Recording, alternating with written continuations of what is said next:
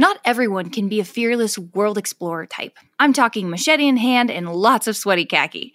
It takes courage, persistence, tenacity, and sometimes the belief that the impossible is possible, even if it means going to places you've never imagined going or even wanting to go. Take this next explorer who found himself trekking to, well, I'll just let Callie tell you. What would make you want to go to a place called the Gates of Hell? That's a really good question, and I often questioned myself when I was young. Why was I doing this? Well, I guess it really boils down to having an insatiable curiosity about everything, not just jungles or lost cities, but pretty much everything my whole life. And when I heard about this lost city, um, I couldn't resist.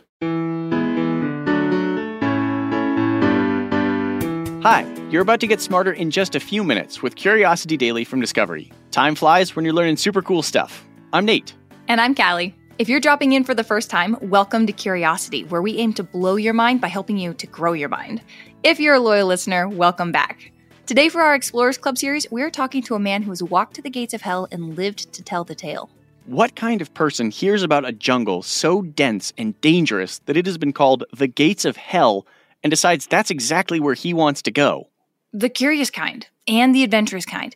Today, we're hearing from an explorer and filmmaker named Steve Elkins. Steve spent decades searching for a legendary lost city deep in the jungles of Honduras. His search for the city was documented in the New York Times best-selling book The Lost City of the Monkey God by Douglas Preston. His adventure started in the 1990s when an amateur explorer told him the story of the legendary lost city. So there was a lost city in the Gates of Hell. That's what you were going for. That's what I was going for, yes. I had heard a legend that there was a lost city somewhere in the Mosquitia jungle that people have been looking for for several hundred years, since the days of the conquistadors. Nobody has found it. So I mounted an expedition in 1994 with some colleagues, and actually with a, an adventurer who told me the legend. And we went looking. We had a great time, quite an adventure, but we did not find a lost city. However, in that journey, we came upon a large boulder up in the mountains of the rainforest, you know, long several days of paddling canoes and hiking and trudging. And there was this wonderful carving of a man wearing a strange headdress or hat. He had a looked like a stick, and it looked like a sack with seeds or something falling out of it. It was quite beautiful. And it's in a part of the jungle that you could only see maybe 20 feet in front of you. Um, and I went, What's this doing there? There had to be something going on in the past. This carving did not exist in isolation. Maybe that legend is true, and I became obsessed from that moment on to figure that puzzle out. Is it true or is it not? So, you had heard about the Lost City from other adventurers, explorers who had also wanted to seek it out, um, had been searching for over 500 years. What, if anything, was already known or theorized about it? Well, the legend said that there was this fabulous city out there, you know, full of riches, the usual stuff. Mm-hmm. And that's what the Spanish wrote about. They called it in Spanish Ciudad Blanca for white city because the stones there, they said they used white colored stones to make the buildings. That made sense because there were a lot of uh, carbonate rocks there with limestone, which mm-hmm. have a whitish or gray color. So it made sense to me. They also, there was a legend that they worshiped a monkey god, hence the moniker Lost City of the Monkey God. And there's enough, there were archaeologists that occasionally went in the area and peripheral areas there and they would find some artifacts just like we did in my first expedition there, but never found a big settlement or a city. Mm-hmm. So we knew something was there, but just never found the mother lode, so to speak. So, all of these explorers before you, what made you think you'd be different? What made you think that you could find it? Initially, I didn't think I would. I didn't think I was any different than any other explorer. I did it because I was in the television business, and I have a science background, and I used to do a lot of things for National Geographic, for Discovery, PBS shows like that, and I liked that kind of program. And I was interested in doing a documentary about this search for a lost city. I really didn't know what I'd find out, but I got hooked. You know, not everyone would be willing to devote their lives to searching for something that may never be found, especially when they've only heard about it through stories. But Steve, like many explorers, is cut from a different cloth. I've always been curious about pretty much everything. Even my mother tells me When I was a child, I'd be in the backyard just looking at the sky or the clouds or whatever. And she'd say, What are you looking at? And I'd say, Well, I'm just looking, I'm just observing everything. I don't think everybody has that characteristic. Just like some people are born fighters, some people are born pacifists, some are great athletes, some are great um, writers. We're all a little bit different. I was born with the desire to always know what's around the corner. In fact, my friends growing up would call me over the ridge or over the hill Elkins, meaning if they go, we go out walking in the woods, I'd always have to go a little bit further, I had to look around the next corner, go over the next hill. So it's not reckless adventure for adventure's sake, but it's wanting, willing to do adventure to satiate your curiosity, to learn more about things. Mm-hmm. Not everyone has that. Explorers do. So Steve went in search of the lost city, and when he found that rock carving hidden deep in the jungle, he knew he'd stumbled onto something special. This is the one that made me obsessive about proving whether or not the legend was true or not. I just could not resist it. When I saw that carving and I saw the environment when it was in, everything that I knew about geology, about climate, about anthropology, so a lifetime of experience said, mm-hmm. bingo, there's more to the story than meets the eye. Probably more truth than malarkey. He would go back several more times, uncovering pieces of the story with each trip. Each time I went, I learned something. We That's found not something. Failure. We just didn't find the lost city. Mm-hmm. But every time I went, we'd find more and more enigmatic evidence that made me even believe more that the story was true. Steve spent years searching for the lost city. It became an obsession, each time bringing back more clues. But the longer the search went on, the more his family wondered if he'd ever find it. My wife at the time sort of rolled her eyes every time I talk about it. and she'd say, oh, Do we have to hear the story about the lost city again? And my son was young at the time and he thought it was cool, but he didn't really pay that much attention to it. Other members of my family or friends would go, Oh, yeah, that's interesting. You know, you know, what else is new? Steve planned one final trip in 1998. I had contracted with some people at the Jet Propulsion Lab in Pasadena to do satellite surveys to try and see if I could find a city with satellite technology.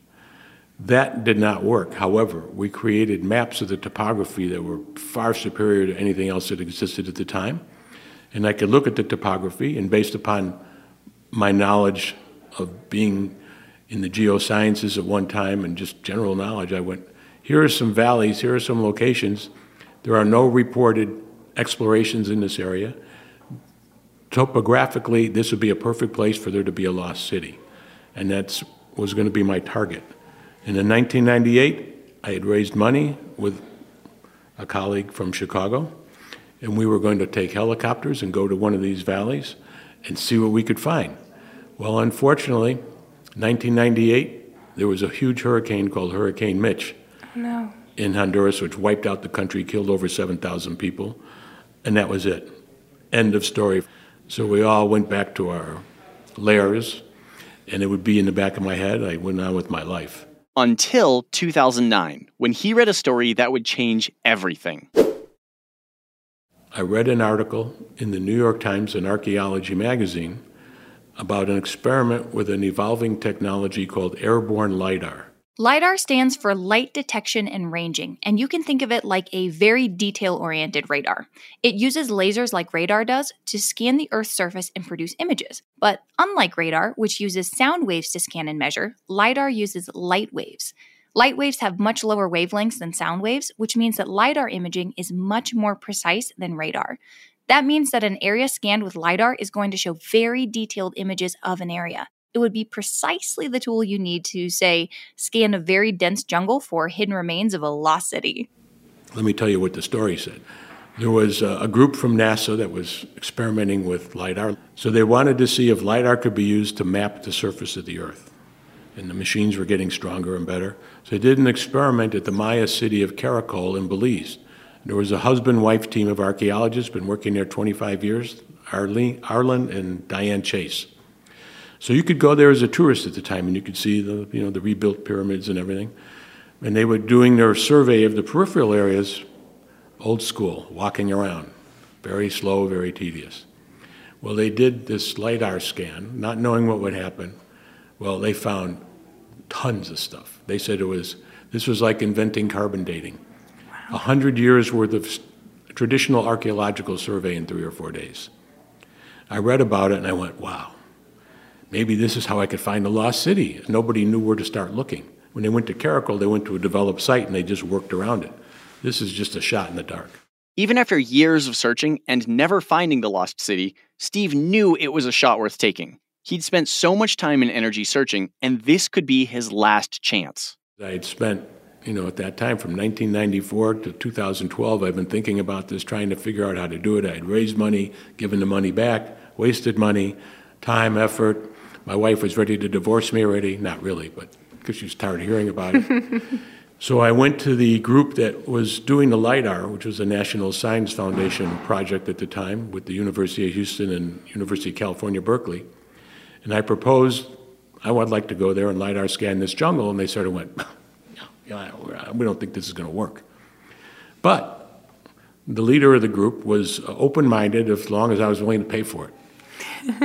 and said, We think we could make it work, so if you're willing to pay, we'll try.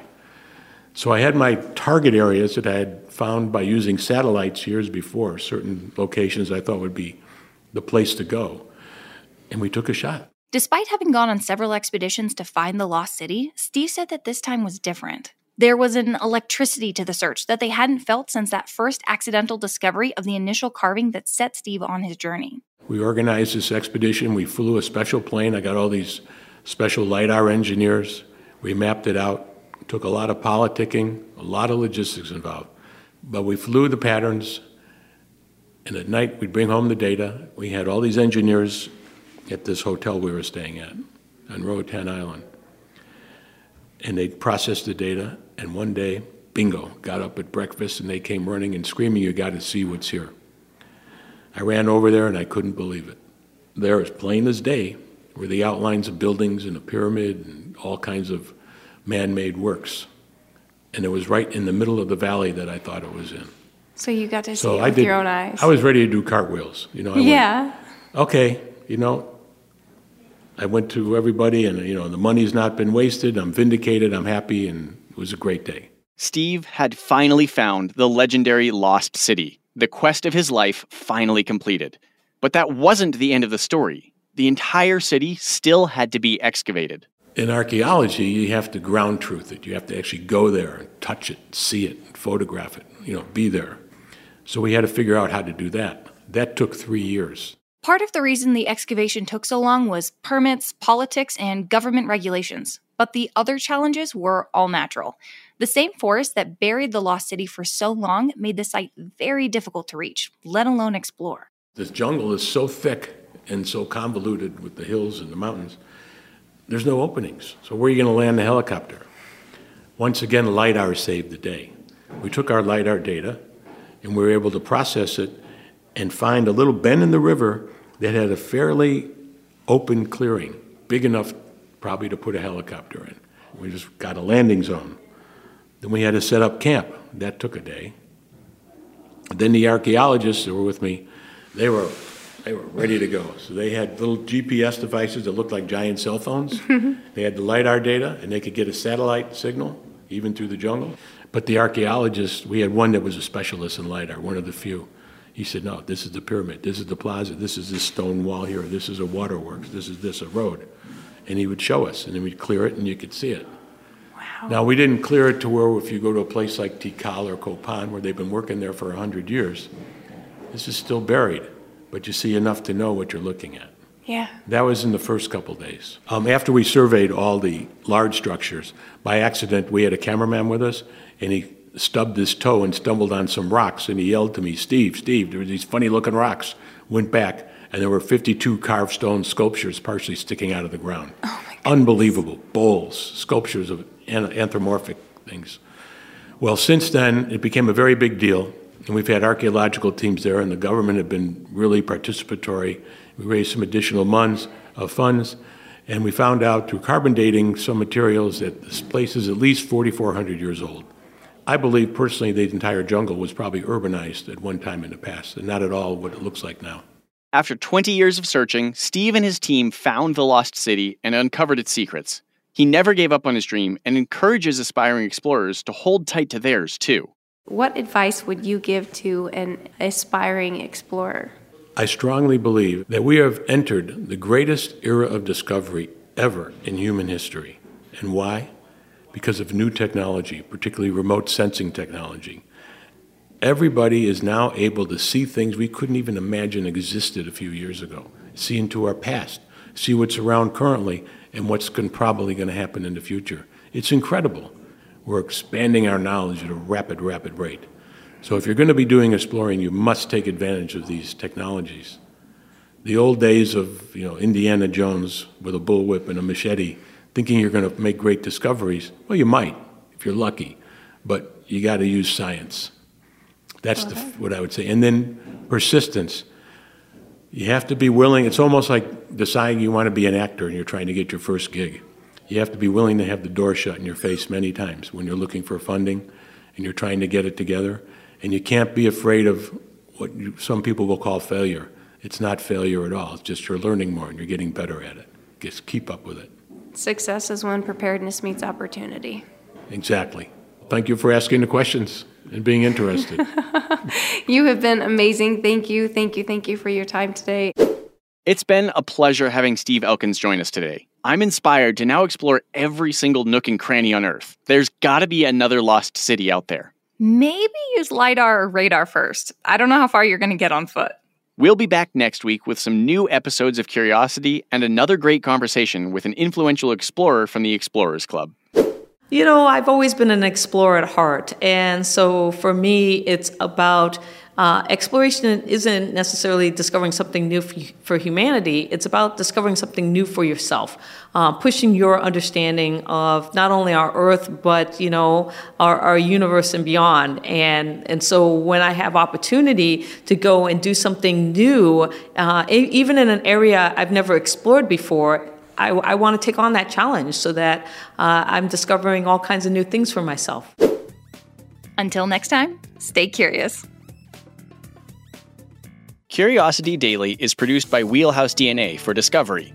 You can follow our show wherever you get your podcasts, and we'd love it if you could take a second to leave us a five star review on Apple Podcasts. Our Discovery executive producer is Christina Bavetta. Our Discovery coordinating producer is Krishna San Nicholas. This show is hosted by us, Callie Gade and Nate Bonham. Our showrunner is Matt Mayer. Our writers are James Lynch and Jordan Trout. Our researcher is Thomas Martin Messersmith. Sound design, audio engineering, and editing by Nick Carissimi. I'm Callie Gade. And I'm Nate Bonham. We'll see you next week.